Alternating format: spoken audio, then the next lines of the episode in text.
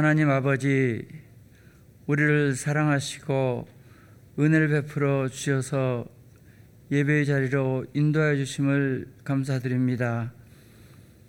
지나온 날들을 돌아보면 하나님의 무조건적인 은혜와 인도하심으로 여기까지 왔음을 또한 감사드립니다.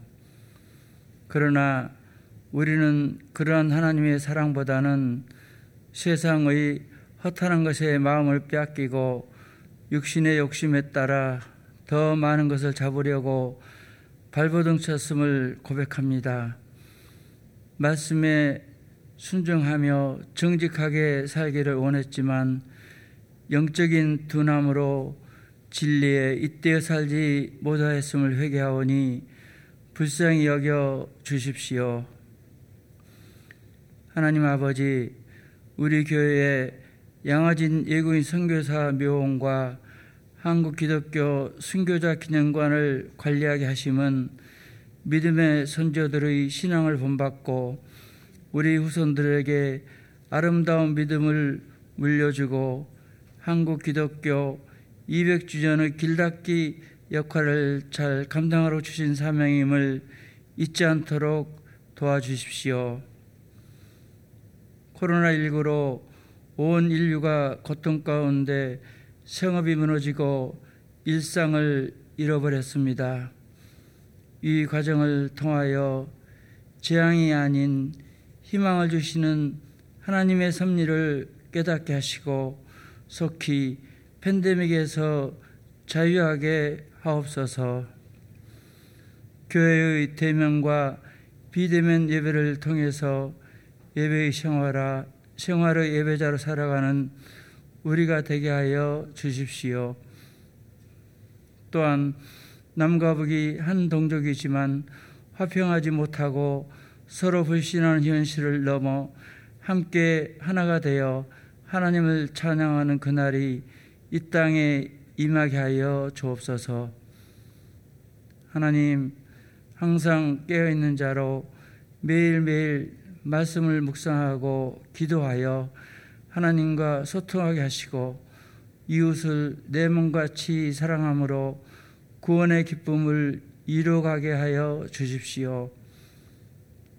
오늘도 봉사하는 분들이 기쁨과 감사가 있게 하시고 말씀을 전하시는 목사님께 삼위일체 하나님이 함께하여 주셔서 하나님의 크고 비밀한 말씀을 깨닫게 하시며 영과 진리로 드리는 예배를 통해 우리 삶의 현장이 새로워지게 하옵소서 우리 주 예수 그리스도의 이름으로 기도드립니다.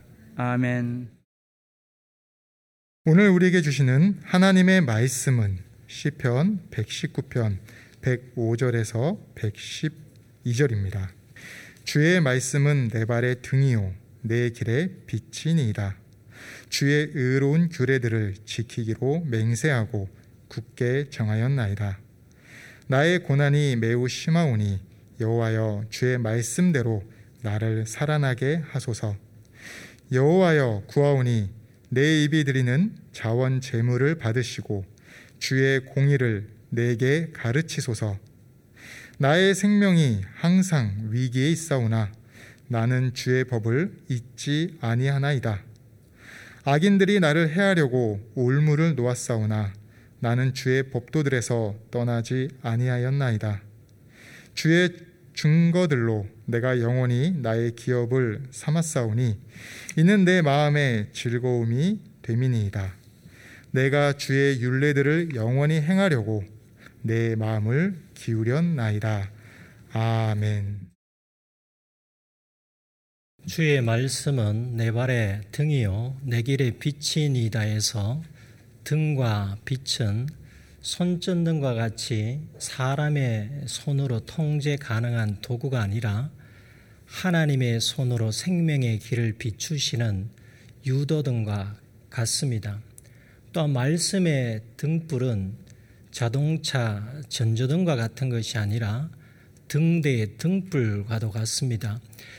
자동차의 전조등은 운전자의 핸들이 움직이는 방향을 비추지만 등대의 등불은 배가 원하는 항로를 비춰주는 것이 아니라 배를 안전하게 항해하도록 유도하는 길잡이 역할을 합니다.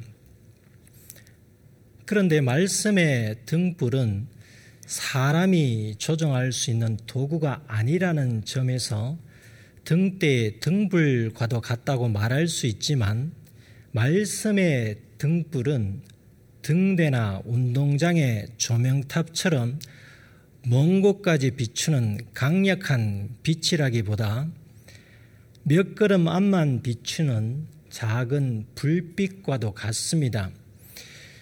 칠흑 같은 어둠의 세상에 있는 나에게 말씀의 등불이 길을 비추실 때 비추시는 그곳으로 내가 한 걸음을 내디디면 말씀의 등불이 그 다음 걸음의 길을 비춰주시고 또 내가 한 걸음을 더 내디디면 말씀의 등불이 또 그 다음 걸음의 길을 비춰주시는 것과 같습니다.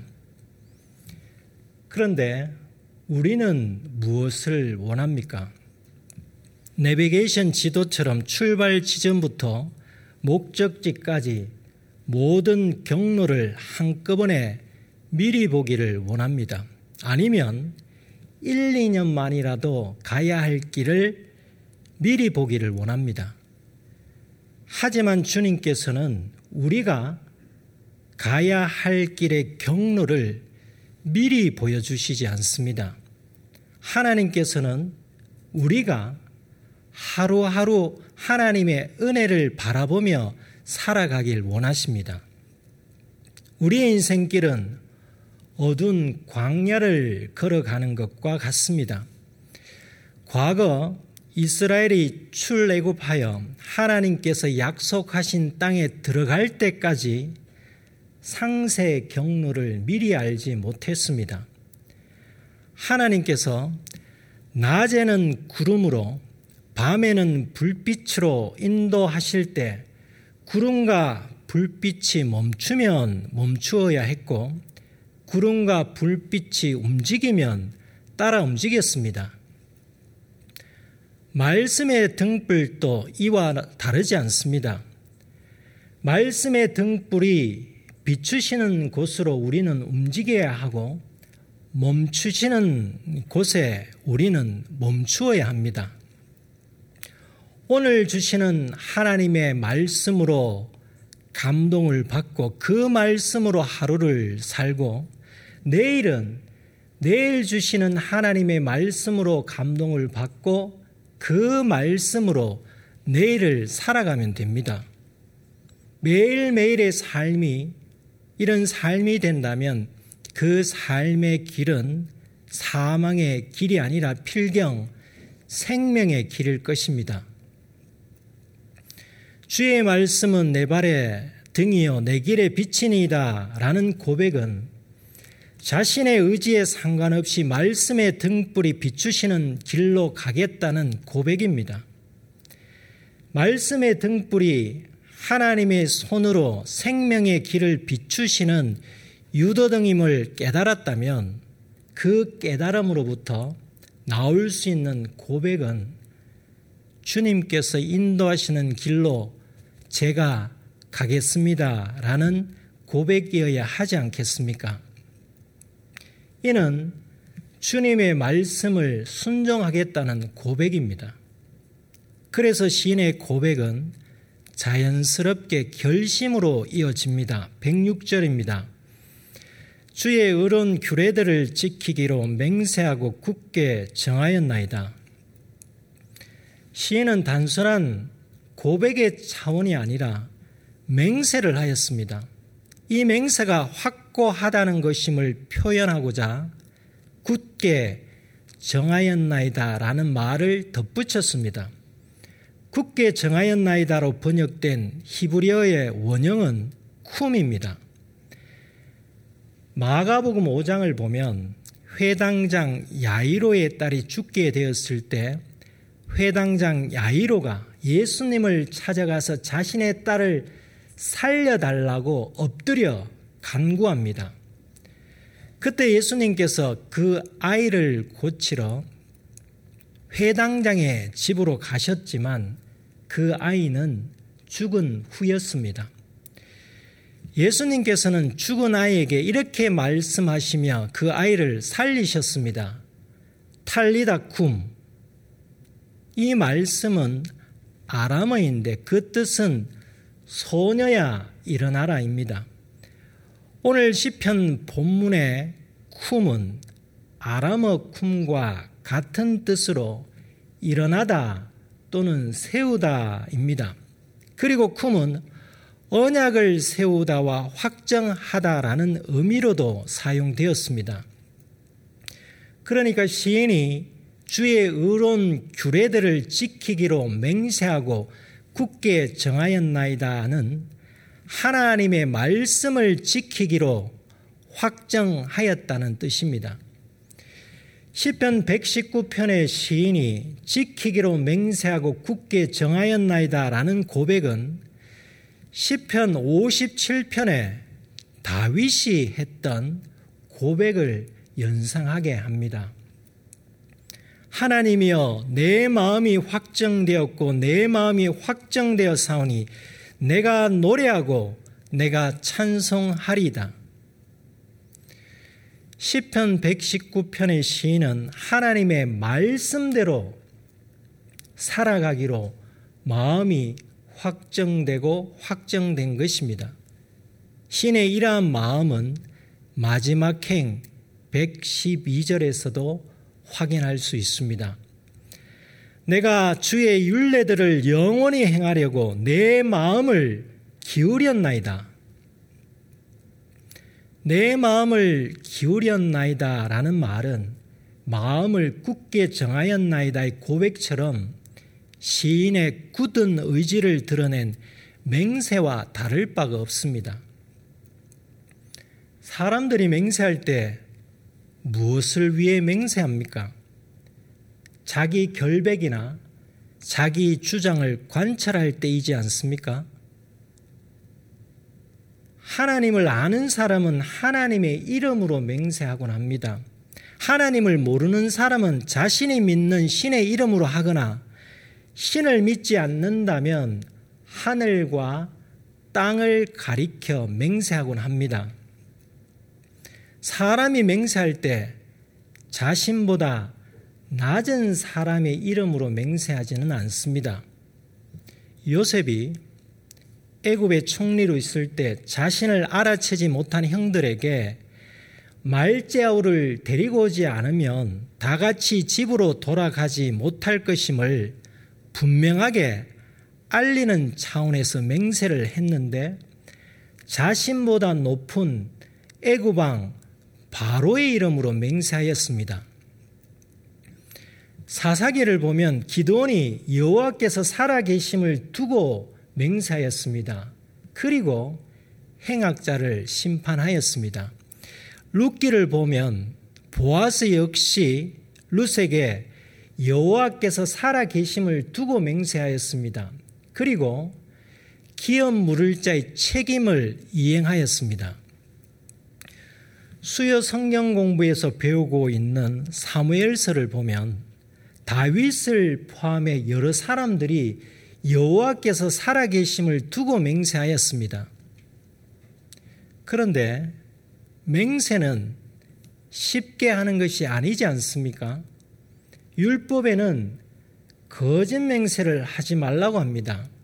이는 맹세를 함부로 하지 말라는 의미이기도 합니다. 의도적으로 한 거짓 맹세가 아니더라도 결과적으로도 거짓 맹세가 되지 않도록 주의해야 합니다. 레위기 19장 12절입니다. 너희는 내 이름으로 거짓 맹세함으로 내 하나님의 이름을 욕되게 하지 말라. 나는 여호와이니라. 하나님을 아는 사람이 하는 맹세는 하나님 앞에서의 맹세이기에 의도적이든 결과적이든 맹세가 거짓 맹세가 된다면 그것은 하나님께 범죄하는 것과도 같습니다. 시편 119편의 시인은 맹세가 결코 가벼운 일이 아님을 알았을 것임에도 불구하고 하나님의 말씀을 지키기로 마음이 확정되고 확정되었던 것은 하나님의 말씀대로 살아왔기 때문에 가능했습니다. 그런데 말씀대로 살기로 마음이 확정되고 확정되었다고 해서 고난의 삶이 사라지는 것이 아닙니다. 시인은 자신이 겪고 있는 고난이 사라질 것을 바라는 마음으로 마음이 확정되고 확정되었던 것이 아닙니다. 말씀의 등불이 비추시는 길이 고난의 기름일 모를 리가 없었습니다. 그 길은 정령 복된 길이지만 그 길은 좁은 길이며 고난의 길입니다. 말씀의 등불이 비추시는 길로 우리가 걸어가면 실족할 일은 없지만 고난은 피할 수 없습니다. 멸망으로 가지는 않지만 생명의 위기는 있을 수 있습니다. 시인은 말씀의 등불이 비추시는 길을 걸어가다가 고난을 겪을 때 혹시 돌아설까봐 말씀을 지키기로 마음이 확정되고 확정되지 않았겠습니까? 이스라엘 솔로몬 왕의 아들이자 분열 왕국 남유다의 초대왕 르호보암이 자신의 나라가 견고하고 세력이 강해지니까 어리석게도 하나님의 율법을 버렸습니다.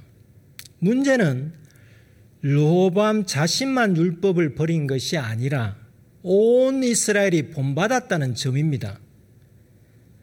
공인이 하나님을 잘 섬기지 못할 때 그 사람을 바라보는 사람들 역시 하나님을 잘 섬길 수 없습니다. 가정에서 부모나 신앙 공동체에서 리더는 말씀에 좋은 본이 되어야 합니다. 로보암이 범죄하자 하나님께서 로보암의 나라에 애구방 시삭을 보내어 예루살렘 성전과 왕궁의 보물을 빼앗게 하시고 솔로몬이 만든 근 방패를 빼앗도록 하셨습니다. 당시 솔로몬의 부귀 영화는 세상이 다 알 정도였는데 그의 부를 물려받은 르호보암은 그것을 애굽 왕에게 빼앗기고 말았습니다. 르호보암이 악을 행한 이유를 역대기 기자는 이렇게 밝히고 있습니다. 이는 그가 여호와를 구하는 마음을 굳게 하지 아니함이었더라. 르호밤이 여호와를 구하는 마음을 굳게 하지 못했던 이유는 하나님의 율법을 버렸기 때문입니다. 출애굽한 이스라엘은 어떠했습니까? 그들은 출애굽 과정에서 하나님의 인도하심을 경험했습니다. 광야에서는 낮에는 구름으로 밤에는 불빛으로 생명의 길을 인도하시는 하나님을 경험했습니다.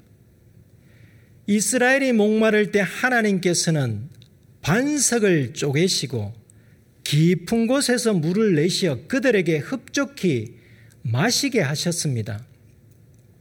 하지만 고난이 닥쳐오자 하나님 약속의 말씀을 굳게 잡지 못했습니다. 그래서 하나님께 불평과 불만을 쏟아냈습니다. 그 결과 출애굽 1세대는 약속의 땅으로 들어가지 못했습니다. 우리가 말씀을 지키기로 마음을 굳게 정하지 않고 말씀에 마음을 기울이지 않는다면 세상의 유혹이나 고난이 닥쳐올 때 로보암처럼 그리고 광야의 이스라엘처럼 말씀의 등불이 비추시는 길을 완주할 수 없습니다. 시인은 말씀의 등불이 비추시는 길을 가는 것이 쉽지 않다고 고백합니다. 나의 고난이 매우 심합니다. 나의 생명이 항상 위기에 있습니다. 악인들이 나를 해하려고 올무를 놓았습니다. 이 정도 상황이라면 광야 이스라엘처럼 말씀의 등불이 비추시는 길을 거부할 것 같지 않습니까? 그런데 시인은 말씀의 등불이 비추시는 길에서 돌아서지 않았습니다. 돌아서면 흑암입니다. 흑암에서 멸망하느니 비록 고난이 있고 생명의 위기가 있고 악인들의 올무가 놓여 있을지라도 생명의 길을 가야 하지 않겠습니까? 나의 생명을 책임져 주시는 주님을 믿고 그 길을 가겠다는 맹세, 즉, 말씀을 지키기로 마음이 확정되고 확정되어야 하지 않겠습니까? 이러한 맹세가 있었기에 시인은 다음과 같은 고백으로 이어질 수 있었습니다. 107절입니다. 나의 고난이 매우 심하오니 여호와여 주의 말씀대로 나를 살아나게 하소서. 고난이 매우 심하지만 그 길을 가게 사오니 나를 살려 주십시오라는 시인의 고백입니다. 또 다른 고백이 있습니다. 109절입니다. 나의 생명이 항상 위기에 있사오나 나는 주의 법을 잊지 아니하나이다. 한두 번도 아니고 생명이 항상 위기에 있다면 심장이 약한 사람은 위험이 닥치기 전 두려움으로 죽지 않겠습니까?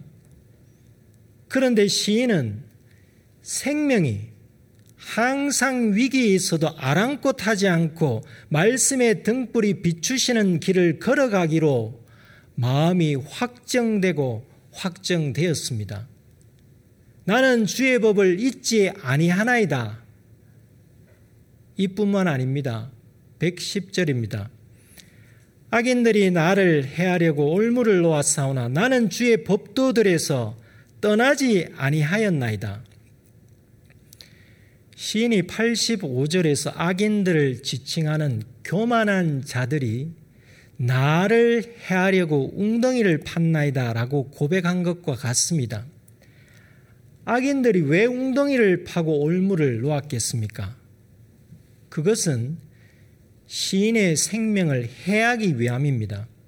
그래서 시인이 나의 생명은 항상 위기에 있습니다. 라고 고백한 것입니다. 그런데 시인이나 우리가 설령 악인들의 올무에 걸리더라도 그것은 고난일 뿐 결코 멸망으로 이어지지 않습니다. 다윗은 시편 124편 7절에서 이렇게 고백하였습니다. 우리의 영혼이 사냥꾼의 올무에서 벗어난 새같이 되었나니 올무가 끊어짐으로 우리가 벗어났도다. 여기서 나온 찬양의 가사가 이렇습니다. 오 우리 영혼이 벗어났도다 사냥꾼의 올무에서 새같이 오 우리 영혼이 벗어났도다 사냥꾼의 올무에서 새같이 오 올무가 끊어졌네 해방되었네. 우리 도움은 주의 이름. 오 올무가 끊어졌네 해방되었네. 우리 도움은 주의 이름. 우리가 말씀의 등불이 비추시는 길을 가다가 악인들이 올무에 걸려 생명의 위기를 맞더라도 하나님께서는 우리를 악인의 손에 죽게 내버려 두시지 않습니다. 하나님께서 그 올무를 끊어 주십니다. 혹시 지금 올무에 걸렸다고 생각하시는 분이 계십니까? 주의 이름으로 그 올무가 끊어지는 은혜가 있으시길 기원합니다. 시편 119편의 시인은 악인들이 자신을 해하려고 올무를 놓았지만 마음이 흔들리지 않았습니다. 말씀을 지키기로 마음이 확정되고 확정되었기에 나는 주의 법도들에서 떠나지 아니하였나이다. 라고 고백할 수 있었습니다. 시인의 고백은 여기서 그치지 않습니다. 111절입니다. 주의 증거들로 내가 영원히 나의 기업을 삼아 사오니 이는 내 마음의 즐거움이 됨이니다. 시인은 말씀을 기업으로 삼았습니다. 인생길이 평탄하기에 말씀을 기업으로 삼은 것이 아닙니다. 고난 가운데 말씀을 기업으로 삼았습니다. 말씀을 자신의 기업으로 삼은 것은 말씀이 마음의 즐거움이 되었기 때문입니다. 이는 내 마음의 즐거움이 됨이니다. 세상의 기업은 어떻습니까? 어떤 기업에 여러 계열사가 있는데 그 중에 불확실한 미래 상황에 노출된 상태를 의미하는 리스크가 있다고 가정해 보십시다. 기업이 살기 위해서는 기업에 가장 크게 악영향을 미칠 계열사를 포기할 것이고 회복 가능성이 있는 계열사를 지원할 것입니다. 현재 교우님은 무엇의 리스크를 안고 있으십니까? 말씀입니까? 물질입니까? 내가 가지고 있는 것 중에 회복 가능성이 있는 것이 무엇인지를 분별할 수 있는 지혜가 필요합니다. 부와 명예와 권력은 세상에서 사용하는 경제 용어를 빌리자면 안정주의겠지만 하나님 나라의 관점에서는 안정적이지 못하고 무리에서 떠다닌다는 의미의 부동주의입니다. 말씀을 기업으로 삼는 것은 세상의 관점에서는 고난과 생명의 위기가 있는 레드오션에 뛰어드는 것이지만 하나님 나라의 관점에서는 영원한 생명이 보장되는 블루오션을 항해하는 것입니다. 말씀을 기업으로 삼으십시오. 그런데 말씀을 기업으로 삼으려면 그 출발은 말씀에 대한 바른 인식과 정직한 고백이 있어야 합니다. 시인처럼 주님의 말씀은 어둠 속에서 생명으로 인도하시는 등불이라는 인식과 정직한 고백입니다. 그리고 말씀을 지키기로 마음이 확정되고 확정되어야 합니다. 그럴 때 그 길이 비록 고난의 길이지만 포기하지 않고 그 길을 걸어갈 수 있습니다. 우리는 주님께서 가신 길, 십자가의 길을 가겠습니다. 라고 고백합니다. 그런데 막상 고난이 오고 생명의 위기가 오고 악인들의 올무가 놓여 있으면 포기하고 돌아서고 타협하지 않습니까? 고난이 오고 생명의 위기가 오고 악인들의 올무가 놓여 있을지라도 그 상황을 헤쳐나가야 합니다. 어떻게 헤쳐나갈 수 있겠습니까? 시인이 하나님의 말씀을 지키기로 마음이 확정되고 확정되었던 이후에 한 고백처럼 살아야 합니다. 네 가지로 정리할 수 있습니다. 첫째는 하나님의 말씀을 의지하며 살려달라고 기도해야 합니다. 둘째는 하나님의 말씀을 잊지 않아야 합니다. 셋째는 하나님의 말씀을 떠나지 않아야 합니다. 넷째는 하나님의 말씀을 기업으로 삼고 마음의 즐거움으로 삼아야 합니다. 주전 5세기경 이스라엘의 바벨론 포로 시기에 느헤미야가 살았습니다. 고국의 형편이 심각하다라는 것을 알게 되자 느헤미야는 하나님의 선하신 손, 즉 말씀의 등불이 비추시는 길로 인도하심을 받고 바벨론에서 예루살렘으로 갔습니다. 도착한 느헤미야는 예루살렘 성을 재건하는 일을 주도하였는데 고충이 많았습니다. 기득권자들의 시기와 위협이 있었습니다. 그래서 느헤미야를 따르는 이스라엘 사람들은 허리에 칼을 차고 일을 해야 했습니다. 그리고 사람들이 건축에 동원되다 보니 각자 생계를 꾸려 나가는데 문제가 생겼습니다. 공동체 안에 고리대금이 발생하였고 어떤 사람들은 자신의 집을 저당 잡혀 양식을 구해야 할 상황이었고 어떤 사람들은 빚을 내서 세금을 냈습니다. 심지어 어떤 사람들은 자녀를 종으로 팔아야 할 상황에 몰렸고 이미 판 사람도 있었습니다. 현재 우리의 상황과 비슷하지 않습니까? 어떤 사람들은 빚을 내서 의식주를 해결해야 합니다. 어떤 사람들은 빚을 내서 세금을 납부해야 합니다. 그런데 하나님께서 이 상황을 모르시겠습니까? 하나님께서는 우리의 고난의 상황을 너무나도 잘 아십니다. 우리 한 사람 한 사람의 고난의 상황을 다 아시는데 그 고난을 제거해 주시지 않습니다. 고난이 없으면 영광도 없습니다.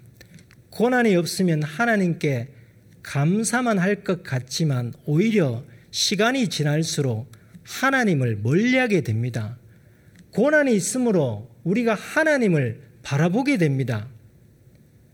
하나님께서는 고난을 제거해 주시지는 않지만 고난 가운데 말씀의 위로와 즐거움을 주십니다. 하나님께서는 때로는 우리가 생명의 위기를 차도록 허용하시지만 생명을 악인들의 손에 넘기시지는 않습니다. 그러므로 우리에게 필요한 것은 고난과 생명의 위기가 있는 광야 같은 어둠의 세상에서 말씀의 등불이 비추시는 길을 헤쳐나가는 일입니다. 이를 위하여 매일매일 말씀을 지키기로 마음이 확정되고 확정되는 은총이 있으시기를 축원합니다. 기도하시겠습니다. 하나님 아버지 어두운 세상에서 살아가는 저희를 생명의 길로 인도하시기 위해 말씀의 등불을 비춰주셔서 감사드립니다. 하지만 저희는 루오보암 왕처럼 높은 지위와 재물이 있을 때 말씀을 굳게 잡지 않았습니다. 출애굽 이후 광야 생활을 했던 이스라엘처럼 낮에는 구름으로 밤에는 불빛으로 인도하시는 하나님의 약속을 굳게 잡지 못하여 불평했습니다. 용사여 주시옵소서. 시편 119편의 시인처럼 오직 말씀의 등불이 비추시는 길을 가길 원합니다. 그 길을 가다가 고난이 오고 생명의 위기가 오고 악인들의 올무가 놓여 있더라도 흑암으로 돌아서지 않게 하시옵소서. 멸망의 길을 가르니 비록 고난이 있을지라도 생명의 길을 가게 하시옵소서. 말씀을 의지하며 살려달라고 기도하고 말씀을 잊지 아니하고 말씀을 떠나지 아니하고 말씀을 기업으로 삼고 마음의 즐거움으로 삼게 하시옵소서. 여행이나 취미나 여가 활동으로 인생을 즐기는 것보다 말씀이 더 큰 즐거움임을 경험하게 하시옵소서. 이를 위하여 매일매일 하나님의 말씀을 지키기로 마음이 확정되고 확정되는 삶을 살아가게 하시옵소서. 그리하여 주님의 말씀은 등이요 비침을 흑암에 살아가는 사람에게 전하게 하시옵소서. 예수님의 이름으로 기도드립니다. 아멘.